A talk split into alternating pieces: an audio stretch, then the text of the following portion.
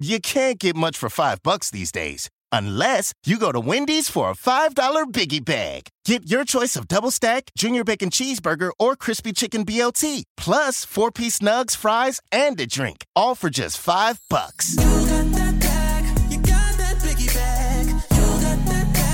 That was smooth, wasn't it? That's how you're gonna feel when you get that biggie bag at Wendy's. U.S. price and participation may vary. Includes four-piece nuggets, small soft drink, and small fry. Prices may be higher in Alaska and Hawaii. Supponiamo che io stia viaggiando nel cuore della notte attraverso il deserto. La mia automobile ha un guasto. Tu per me sei uno sconosciuto, ma sei il solo automobilista che si trovi a passare di là. Riesco a fermarti e ti dico che se mi porterai a casa ti darò una lauta ricompensa. Non posso pagarti subito, ma prometto di farlo non appena sarò arrivato a casa. Supponiamo ancora che io sia così trasparente da non riuscire a trarre in inganno nessuno. Non so mentire in modo convincente. O il rossore o il tono della voce mi tradiscono sempre. Supponiamo infine che io sappia di non essere disposto a sacrificare in nessun caso il mio interesse personale.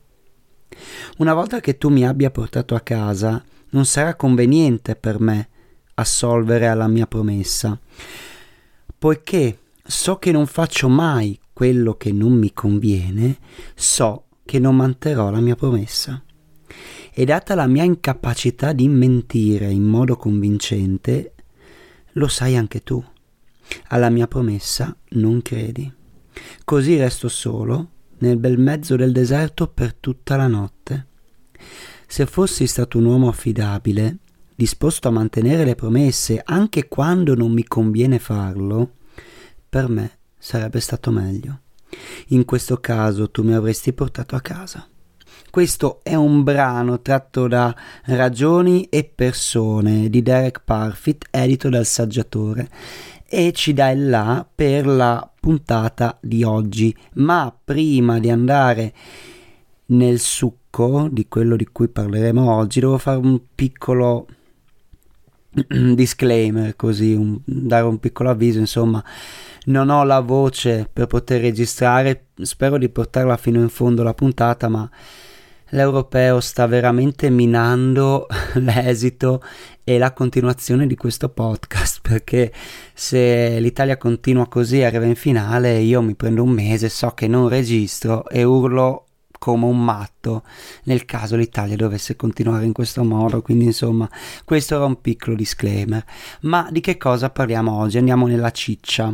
Oggi parliamo di un tema che mh, mm, per me è molto importante, insomma, mi è caro e che ho sviluppato anche nella mia tesi magistrale. Ho discusso una tesi magistrale parlando di fiducia, di che cos'è e come è possibile studiarla e così via. Ma oggi non voglio eh, riproporre il pistolotto che ho propinato alla mia commissione eh, di, di laurea, ma voglio fare una cosa diversa.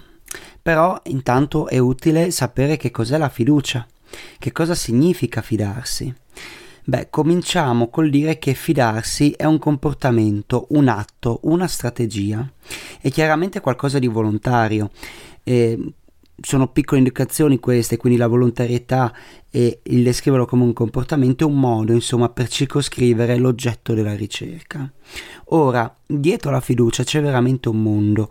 Quando parliamo di fiducia entrano in gioco un sacco di fattori, come interessi personali, aspettative, stereotipi, e non può essere diversamente, perché per fidarsi abbiamo bisogno di alcune informazioni dell'ambiente in cui ci troviamo, di chi abbiamo davanti, perché non, non, ci si fida di tutti per fare qualsiasi cosa, ma si tenderà a selezionare le persone di cui fidarsi e per cosa. Ora esco un attimo dallo script perché mi è venuto in mente un esempio calzante, no? nel fatto che noi per decidere di fidarci di qualcuno non solo esaminiamo che abbiamo davanti, ma anche l'ambiente in cui questo atto di fiducia poi magari si propone, si fa. Prendete, non so, un ambiente tranquillo, un quartiere sereno, bello, verde e così via, e c'è una persona che ha bisogno di attraversare la strada, lo vediamo sofferente, in difficoltà e noi spontaneamente, chiaramente, eh, lo aiutiamo.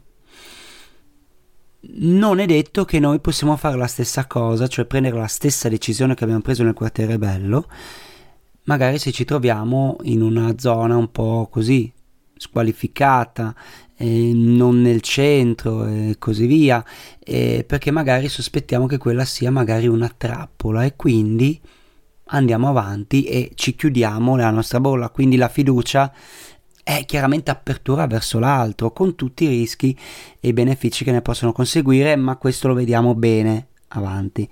Perché comunque veramente da poco si è cominciato a parlare di fiducia in senso stretto nei termini che comunque vi ho esposto adesso perché mh, mm, da poco, veramente poco, sociologi e antropologi e, e psicologi ehm, la stanno studiando, stanno studiando questo ambito, questo comportamento del genere umano, però c'è un'eccezione, c'è un, un filosofo eh, scozzese di epoca moderna che già comunque ne parlava e costui è Hume, stiamo parlando di Hume che nel trattato sulla natura umana parla di eh, fiducia, racconta di questi due contadini, eh, due vicini, che non sono in grado di collaborare per dividersi lo sforzo della mietitura del raccolto.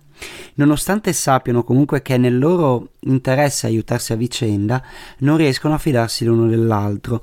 Questo perché? Perché la gran parte delle azioni di reciproco aiuto non si compiono nello stesso momento e quindi ci lasciano in balia dell'altro inevitabilmente. Quando noi ci fidiamo di qualcuno, facciamo qualcosa per l'altro, è molto difficile che subito in, nel, nell'immediato istante successivo l'altro possa rispondere, trovi l'occasione per rispondere in maniera positiva al nostro gesto. Ed è qui che sta la chiave appunto del rapporto di fiducia. Io faccio qualcosa per te perché magari mi vai a genio, perché poi mi aspetto un favore, e... però appunto spero di non averti valutato male, cioè spero di averci visto bene e che io e te possiamo fare collaborando qualcosa di bello, no?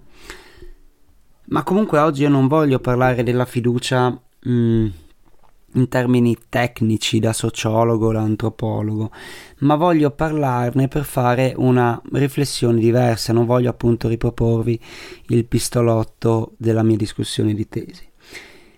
E la domanda eh, che ci facciamo, o meglio che mi faccio io oggi, anche a distanza di quanto saranno ormai due anni dalla discussione della tesi, eh, se siamo ancora disposti a fidarci, questa è la domanda che mi faccio, no?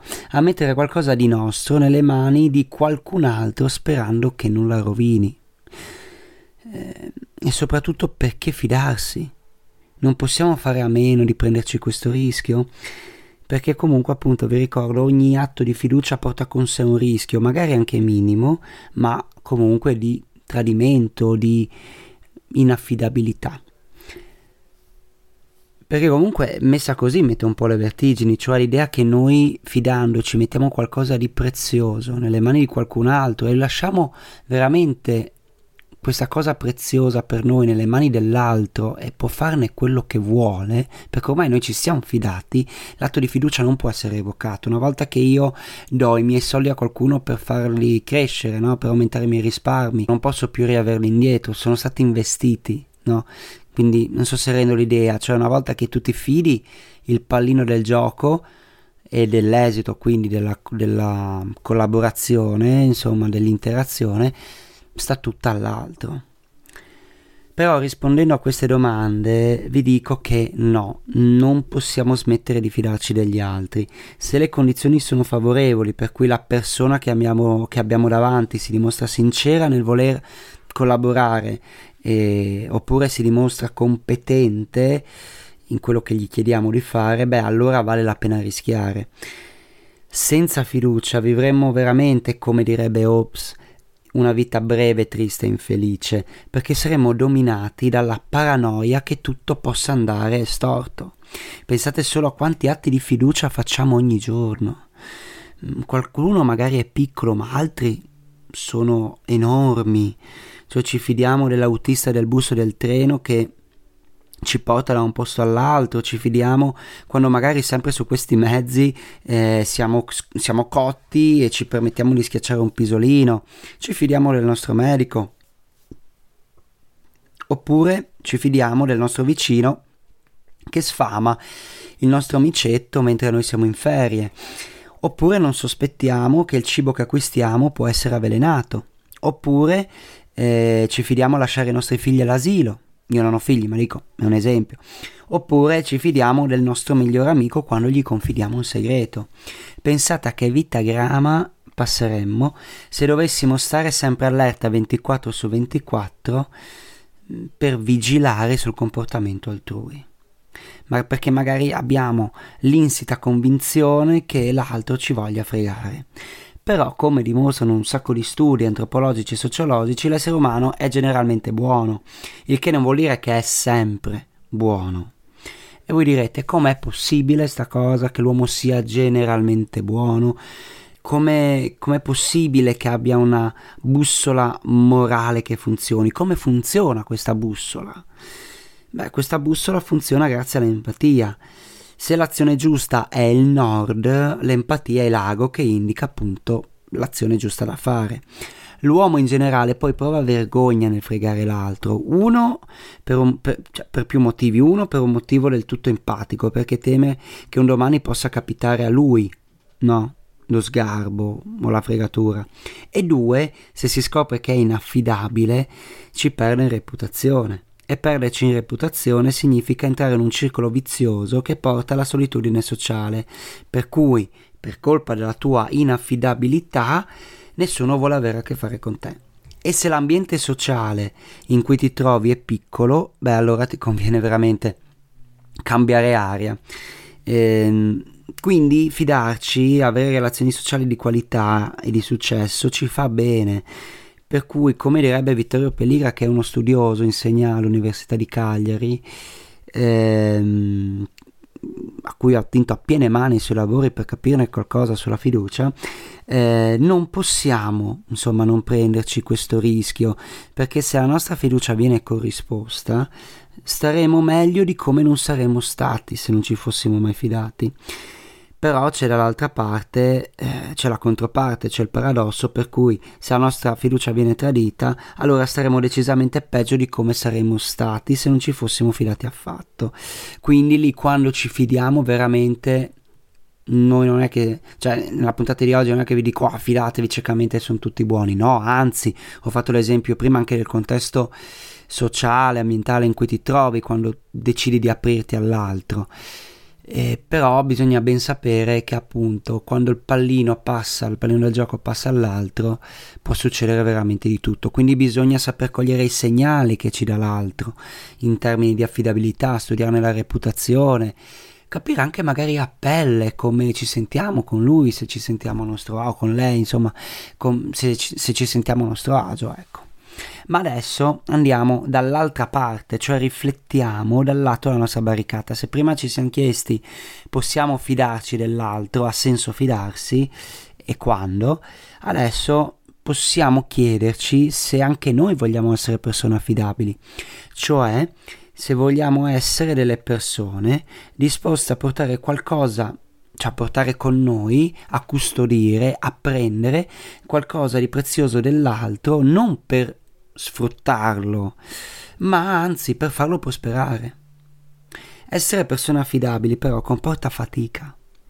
Essere affidabili significa rinunciare appunto al fatto di approfittarsi di una situazione, quindi di una ricompensa immediata, per costruire con fatica la propria fragile reputazione, che nel giro di niente può essere messa in discussione. Ma viviamo in una società però che eh, per quanto grande possa sembrarci, è sempre micro, è sempre minima, è piccola. Per cui, come dicevo prima, se ci mostriamo inaffidabili in un ambiente piccolo, conviene cambiare giro, conviene ca- cambiare aria. Però appunto essere affidabili eh, comporta sì appunto lo sforzo, ma è l'unico modo che abbiamo per circondarci di persone affidabili e quindi di servirsi di continue relazioni di fiducia che ci permettono quindi di abbassare la guardia, di non essere paranoici e di goderci la vita. Costa fatica, ma è una fatica che ha senso. Inoltre, con il tema della fiducia si può aprire un altro ragionamento, ovvero che rapporto c'è tra me e la società e che magari che cosa ha a che fare questo rapporto tra me e la società con la natura umana. Adam Smith, nella teoria dei sentimenti morali, scrive che la natura, nel fare l'uomo per la società, lo fornì di un originario desiderio di piacere e di un'originaria avversione eh, per l'offesa verso i suoi fratelli. Quindi c'è questo desiderio di appunto piacere agli altri e di non voler offenderli per non dispiacerli. E continua Smith, e ad addolorarsi nell'essere considerato in maniera sfavorevole da loro.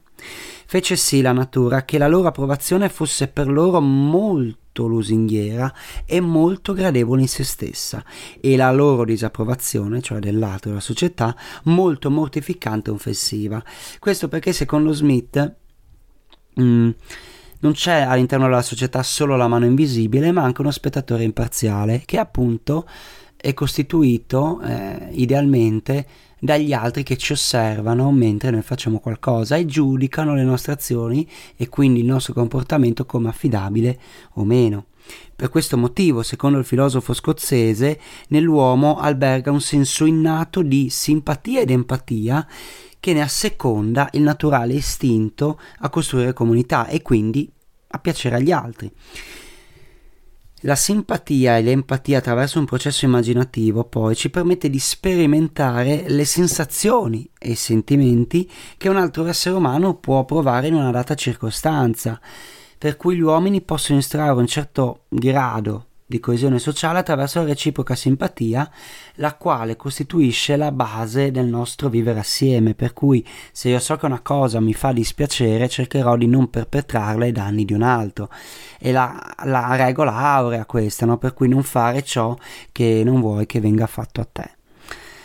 Bene, io adesso sono veramente finito con la voce, mi fa male la gola, non ce la faccio più penso di aver detto più o meno tutto, insomma, la, la fiducia è apertura verso l'altro, apertura, così per fare un riassunto, apertura verso l'altro, un'apertura che comporta chiaramente dei rischi, questi rischi vanno valutati, va valutato anche l'altro, l'ambiente in cui ci troviamo e decidere quindi se fidarci o meno, però la fiducia veramente con tutti quei piccoli atti di fiducia che facciamo e che compiamo così perché sì, perché appunto viviamo in un clima così disteso di fiducia che non ci fa neanche strano fidarci di uno sconosciuto come può essere l'autista o di chi ci affetta il pane, di chi ci affetta eh, i salumi o appunto di chi tiene i nostri figli all'asilo, cioè generalmente ci fidiamo, non lo facciamo con grosse ansie e, e patemi d'animo, ecco. Questo perché abbiamo imparato abbiamo capito che essere persone per bene, affidabili, non fa bene solo a me, ma fa bene anche al clima sociale in cui vivo. E questa è la grande conquista anche del progresso, chiamiamolo così, sociale, eh, al quale ha contribuito quindi anche un calo della violenza, eh, insomma ci sono un sacco di cose positive che la fiducia fa che appunto per anni non è stata mai valutata, non è mai stata studiata, ma se viviamo bene è perché sappiamo che nella maggior parte delle volte possiamo fidarci anche di chi non conosciamo, ma che sicuramente riteniamo competente. Bene, con questo è veramente tutto. Noi ci sentiamo mercoledì prossimo, spero se eh, l'Italia passa anche i quarti, io non so, cercherò di non, di non, esultare, di risparmiare la voce perché la puntata, la, la puntata, di mercoledì prossimo sarà molto interessante perché parleremo di Rousseau e cominceremo così ad aprire un filone di puntate in cui parleremo delle idee pericolose che alcuni filosofi hanno propinato, bellissime all'apparenza, ma hanno un lato oscuro che mamma mia. Va bene, a mercoledì prossimo con il pensiero espresso, la ricerca di buon mattino.